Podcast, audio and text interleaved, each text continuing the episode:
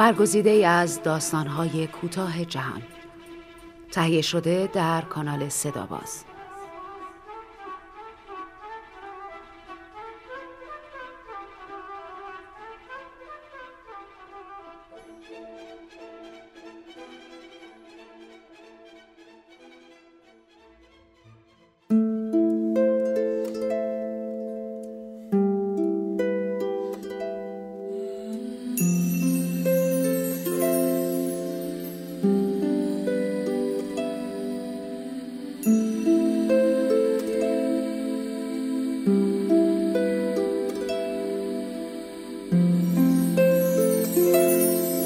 آکواریوم. روایتی درباره زندگی. نویسنده الکساندر همون مترجم فرشید عطایی.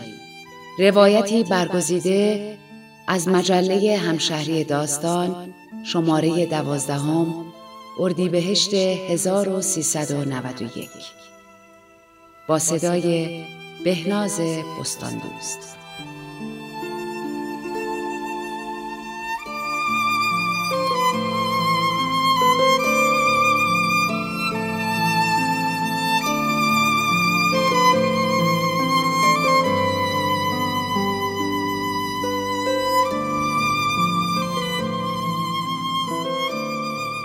نمی‌دانم برای درک مرگ به چه ظرفیت ذهنی نیاز است. ولی ظاهرا دختر چهار ساله من الا این ظرفیت را داشت. وقتی به او گفتیم که خواهر کوچولویش مرده برای لحظه معلوم بود که این موضوع را به خوبی درک کرده است. شروع کرد به گریه کردن ولی اصلا نمی‌شد گفت که گریهش بچگانه است. گفت من یه خواهر کوچولوی دیگه به اسم ایزابل می‌خوام. 15 جولای 2010 من و همسرم تری دختر کوچکترمان ایزابل را برای چکاپ پیش دکتر بردیم. نه ماهش بود و به نظر می رسید که در سلامت کامل است. اولین دندانش در آمده بود و حالا دیگر داشت با ما پشت میز می نشست و غذا می خورد و در حالی که قانقون می کرد برشتوک برنج را با قاشق بیلچه مانندش توی دهان میگذاشت. شاد بود و با آدمها علاقه داشت. البته دیگران به شوخی می‌گفتند که این خصایل را از پدرش که ذاتا آدم بداخلاقی است به ارث نبرده.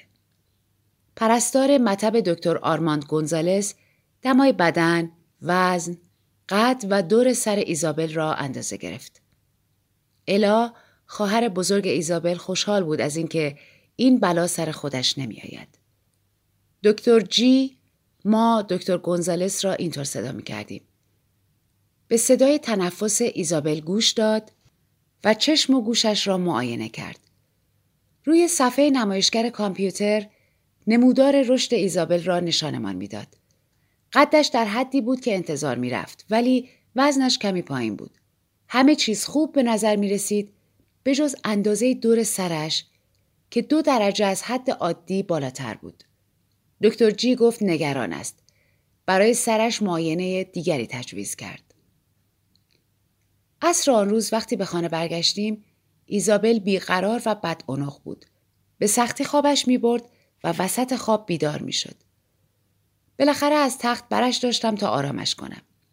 معمولا وقتی سه تا لالایی را پشت سر هم میخواندم تاثیر خودش را میگذاشت ولی این بار مدتی طول کشید تا سرش را روی سینهام بگذارد و آرام بگیرد صبح روز بعد ایزابل تحت معاینه سر قرار گرفت و در تمام مدت توی بغل تری گریه کرد. مدت کوتاهی پس از آن که به خانه رسیدیم دکتر جی زنگ زد و گفت که ایزابل به آرزه هیدروسفالی یعنی آب آوردن سر دچار شده و باید بلافاصله او را در اورژانس بیمارستان بستری کنیم. جان ایزابل به خطر افتاده بود. دکتر گفت به نظر ما ایزابل تومور داره. تصاویر آی را روی صفحه کامپیوتر نشانمان داد. درست در مرکز مغز ایزابل بین ساقه مغز و هیپوتالاموس یک چیز گرد قرار داشت. ایزابل در اتاق مراقبت های بعد از عمل خوابیده بود. بی حرکت و معصوم. من و تری دستها و پیشانیش را بوسیدیم و در لحظه ای که زندگی ما را به قبل و بعد تقسیم کرد گریستیم. قبل حالا و برای همیشه بسته شده بود. در حالی که بعد داشت مثل یک ستاره چشمک زن در حال انفجار به درون دنیای سیاهی از درد گسترده می‌شد. روز شنبه دکتر تومیتا و تیم جراحی اعصابش ایزابل را عمل کردند. وقتی او را به اتاق بیمارستان در طبقه اعصاب برگرداندند، ملحفه روی تختش را با لگت کنار زد. عادت داشت این کار را بکند. علامت دلگرم کننده ای بود. اولین قدم امیدوار کننده در راه یک سفر طولانی. بعد از ظهر چهارشنبه بیمارستان را ترک کردم و به خانه رفتم تا پیش الا باشم. چون قول داده بودیم که او را به بازار کشاورزان محلهمان ببریم. خیلی مهم بود که با وجود فاجعه ای که در زندگیمان رخ داده بود به قولهایمان وفادار بمانیم. آنجا من و الا تمشک و هلو خریدیم و در راه برگشت به خانه هم چند تا شیرینی کانولی درجه یک از شیرینی فروشی مورد علاقه من خریدیم. در حالی که جبه کانولی دستم بود داشتم به طرف ماشین می‌رفتم تا برگردم به بیمارستان که تری زنگ زد. تومور ایزابل داشت خونریزی می کرد. حدود پانزده دقیقه طول کشید تا به بیمارستان برسم. از میان ترافیک عبور کردم که در یک فضا و زمان کاملا متفاوت قرار داشت. مردم در حین عبور از خیابان شتاب نمی کردند و انگار جان هیچ کودکی به خطر نیفتاده بود و همه چیز خیلی راحت از فاجعه فاصله داشت. در اتاق بیمارستان در حالی که جعبه کانولی هنوز دستم بود تری را دیدم که بالای سر ایزابل داشت گریه می کرد. ایزابل به شکل مرگباری رنگ پریده بود. دکتر تومیتا آنجا بود. تصاویر خونریزی تومور دخترمان از قبل روی صفحه کامپیوترش بود. قبل از آنکه ایزابل را برای کارهای پیش از جراحی ببرند و ما هم دنبالش راه بیفتیم جعبه کانولی را توی یخچالی که در اتاقش بود گذاشتم. خودخواهی از این حرکت میبارید و بلافاصله در من حس گناه ایجاد کرد. بعدها فهمیدم آن حرکت احمقانه من در واقع یه جور امیدواری توأم با استیصال بوده. اینکه شاید آن کانولی ها برای دوام آوردن ما در آینده ضروری باشد. پیشانی ایزابل را که مثل کاغذ پوستی رنگ پریده شده بود بوسیدیم. دار و دسته ای از غریبه های ماسک زده او را سوار تخت چرخدار به درون ناشناخته ها می بردند. من و تری به اتاق ایزابل برگشتیم تا منتظر بمانیم. یک درمیان گریه می کردیم و ساکت می شدیم. چند تا کانولی را شریکی خوردیم تا دوام بیاوریم. چند روز بود که غذا و خوابمان خیلی کم شده بود. آن شب در بیمارستان خیلی با همسرم احساس نزدیکی می کردم. قبل از آن هرگز با کسی تا این حد احساس نزدیکی نکرده بودم. از نیمه شب گذشته بود که دستیار دکتر تومیتا به اتاق ما زنگ زد و گفت ایزابل عمل جراحی را با موفقیت پشت سر گذاشته است. دکتر تومیتا گفت حال ایزابل خوب است و به زودی به بخش مراقبت های ویژه منتقل می شود. آن لحظه را به عنوان یک لحظه نسبتا شاد به یاد دارم. ایزابل زنده بود. روز بعد آیپادی را روی پایش گذاشتم و موسیقی پخش کردم. بر این عقیده وهمی اصرار می کردم که موسیقی برای مغزی که دچار درد شده و دارد بهبود میابد مفید است.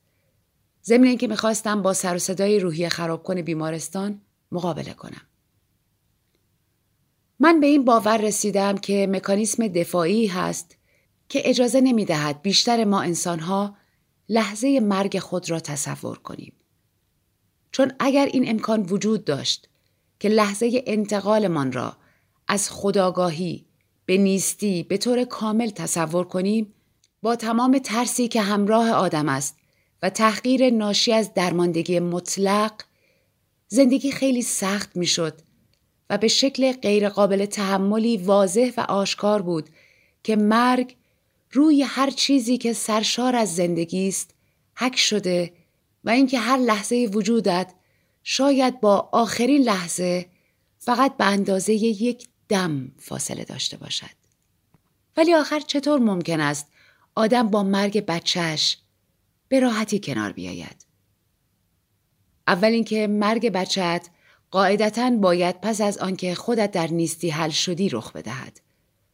بچه های تو قاعدتا باید چندین دهه بیشتر از تو زنده باشند و در طول این چند دهه زندگی کنند و خوشحال باشند که بار سنگین حضور پدر و مادرشان را حس نمی کنند و سرانجام همان مسیر منتهی به مرگ را مثل والدینشان به طور کامل طی کنند. فراموشی، انکار، ترس، پایان. حتی اگر هم بتوانی مرگ بچهت را تصور کنی اصلا چرا باید این کار را بکنی؟ اغلب بدون آنکه دست خودم باشد بدترین چیزها را تصور کردم. هر وقت که از عرض خیابان عبور می کردم تصور می کردم که یک ماشین به من می زند و از رویم رد می شود. وقتی در ایستگاه مترو گیر می کردم که تمام چراغهایش خاموش بود در تخیلم طوفانی از آتش می دیدم که از تونل به طرف قطار مترو هجوم می آورد. پس از آشناییم با تری بود که تصمیم گرفتم تصورات عذاباورم را یک جورهایی تحت کنترل بگیرم. درست چند هفته قبل از اینکه دکترها سرطان ایزابل را تشخیص بدهند متوجه شده بودم که سرش بزرگ و نامتقارن به نظر می رسد. و آنجا بود که ناگهان یک سوال در ذهنم شکل گرفت. اگه اون تومور مغزی داشته باشه چی؟ ولی تقریبا بلا فاصله این فکر را از ذهنم پاک کردم. حتی اگر هم بتوانی بیماری شدید بچت را تصور کنی اصلا چرا باید این کار را بکنی؟ چند هفته اول این وضعیت سخت بود که الا صحبت از برادر خیالی خود را شروع کرد. ناگهان در میان حجمه کلماتش متوجه می شدیم دارد داستانهایی را درباره برادری تعریف می کند که بعضی وقتها یک سالش بود. بعضی وقتها در بیمارستان بود. بنا به دلایل نامعلومی اغلب به سیاتل یا کالیفرنیا سفر می کرد و بعد هم به شیکاگو برمیگشت تا در یکی دیگر از تکگویی های ماجراجویانه اله حضور پیدا کند. البته غیرعادی نیست که بچه های همسن و سال الا دوست یا برادر یا خواهرهای خیالی داشته باشند.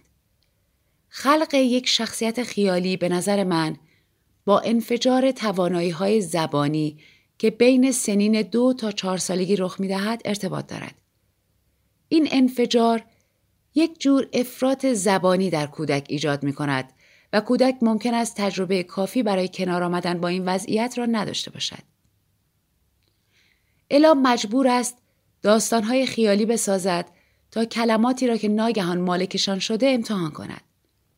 مثلا الا کلمه کالیفرنیا را بلد بود ولی هیچ تجربه راجع به آن نداشت و جنبه انتظایی آن را نیز نمی توانست در ذهن مجسم کند. یعنی کالیفرنیا بودن آن را. از این رو می بایست برادر خیالیش را به این ایالت آفتابی میفرستاد تا بتواند حسابی در مورد آن صحبت کند. طوری که انگار کالیفرنیا را می‌شناسد. کلمات او نیازمند داستان بودند. آن اوایل برادرش هیچ اسمی نداشت. وقتی از او میپرسیدند اسم برادرش چیست می‌گفت گوگو گاگا. اسم مینگوس نوازنده جاز را به الا پیشنهاد دادیم و از آن به بعد اسم برادرش شد مینگوس. اندکی بعد به سردایی الا به او یک عروسک بادی داد و الا سرانجام تصمیم گرفت که این عروسک را به عنوان جسم مینگوس که از نظر هستی شناختی لغزنده بود انتخاب کند. وقتی دنیای ما داشت به اندازه ترس خفقان آور و نگرانی بیپایان کوچک می‌شد دنیای الا داشت گسترش پیدا می کرد. یک روز صبح زود که داشتم با ماشین به طرف بیمارستان میراندم چند دونده قوی و پر انرژی را دیدم که داشتن در خیابان به سمت ساحل آفتابی دریاچه حرکت می کردند. در آن لحظه به شدت احساس کردم که توی یک آکواریوم هستم. می توانستم بیرون را ببینم و مردم بیرون هم می توانستند من را ببینند. البته اگر می خواستند به من توجه کنند. ولی ما داشتیم در دو محیط کاملا متفاوت زندگی می کردیم و نفس می کشیدیم.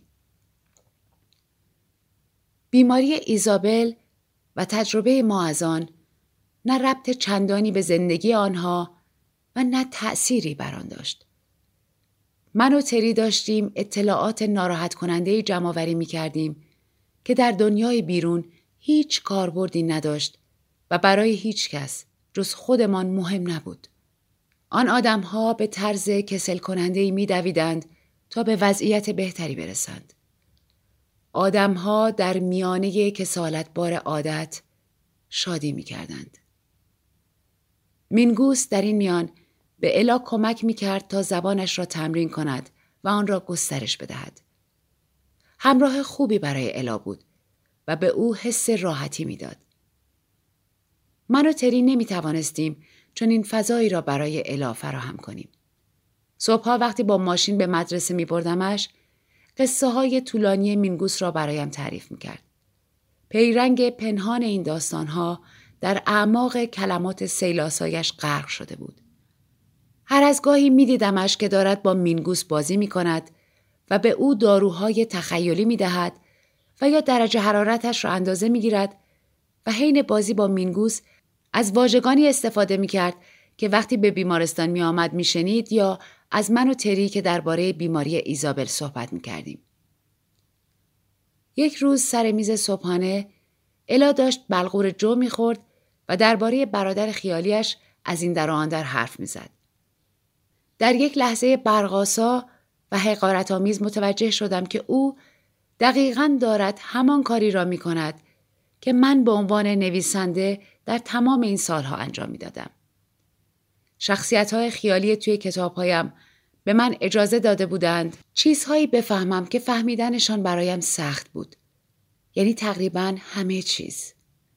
ولی من هر قدر هم از طریق حرفه داستان نویسیم دانش کسب کرده بودم در آکفوریوم این بیماری هیچ ارزشی نداشت. من برعکس الا نمی توانستم داستانی بسازم که در درک آنچه رخ داده بود کمکم کند. ایزابل آخرین داروی دوره سوم شیمی درمانیش را بعد از ظهر یک شنبه روزی در ماه اکتبر دریافت کرد. امیدوار بودیم که صبح آن دوشنبه بتواند به خانه برگردد. دست کم برای چند روز. الا آن روز بعد از ظهر به ملاقات ایزابل آمد و مثل همیشه ادای کندن لپای ایزابل و خوردن آنها را درآورد و او را خنداند. بعد از رفتن الا ایزابل که بغل من بود ناآرام شد. فورا او را به ICU منتقل کردند. شب قبلش که با الا در خانه بودم خواب دیدم ایزابل توی بغلم انگار از دردی ناگهانی محکم به سمت عقب جهید و از دستم افتاد ولی قبل از آنکه به زمین بیفتد با جیغ از خواب بیدار شدم. در ICU لالایی هایی را که بلد بودم با درماندگی میخواندم تا آرامش کنم. خوابش برد. کمی بعد جایم را با تری عوض کردم و به خانه رفتم تا پیش الا باشم. نیمه های شب تری زنگ زد. باید هرچه زودتر خودم را به بیمارستان میرساندم. وقتی نزدیک اتاق ایزابل شدم دیدم چند نفر از کارکنان آیسیو دارند توی اتاق ایزابل را نگاه می کنند. دکترها ابتدا به من و تری گفتند بنشینیم و بعد گفتند که حال ایزابل وخیم است. آنها می‌خواستند ببینند آیا من و تری قبول می‌کنیم که برای نجات ایزابل دست به هر تلاشی بزنند یا نه. ما هم گفتیم بله. به ما فهماندند که تنها کسانی هستیم که می‌توانیم به آنها بگوییم چه زمانی دست از تلاش بردارند. از این لحظه به بعد حافظه من از هم می پاشد. تری گوشه اتاق بی وقفه و بی صدا اشک می ریزد. وحشت توی چهرهش غیر قابل توصیف است. پزشک معالج دارد دستور می دهد و رزیدنت ها دارند به نوبت سینه ایزابل را فشار می دهند چون قلبش دیگر نمی زند. بیرون توی راهرو مردم غریبه نگران حال ایزابل هستند. بعضی هایشان دارند اشک می ریزند. با صدای بلند گریه می کنم. می گویم بچم بچم بچم تری را بغل می کنم. قلب ایزابل دوباره می زند. دکتر مخاکستری رو می کند به من می گوید دوازده دقیقه. ولی من نمی توانم منظور او را بفهمم. بعد متوجه می شوم منظور او این است که ایزابل از نظر بالینی دوازده دقیقه است که مرده. من در تصورات عذاباوری که قبلا شتابان سرکوبشان کرده بودم لحظه مرگ بچم را پیشا پیش دیده بودم.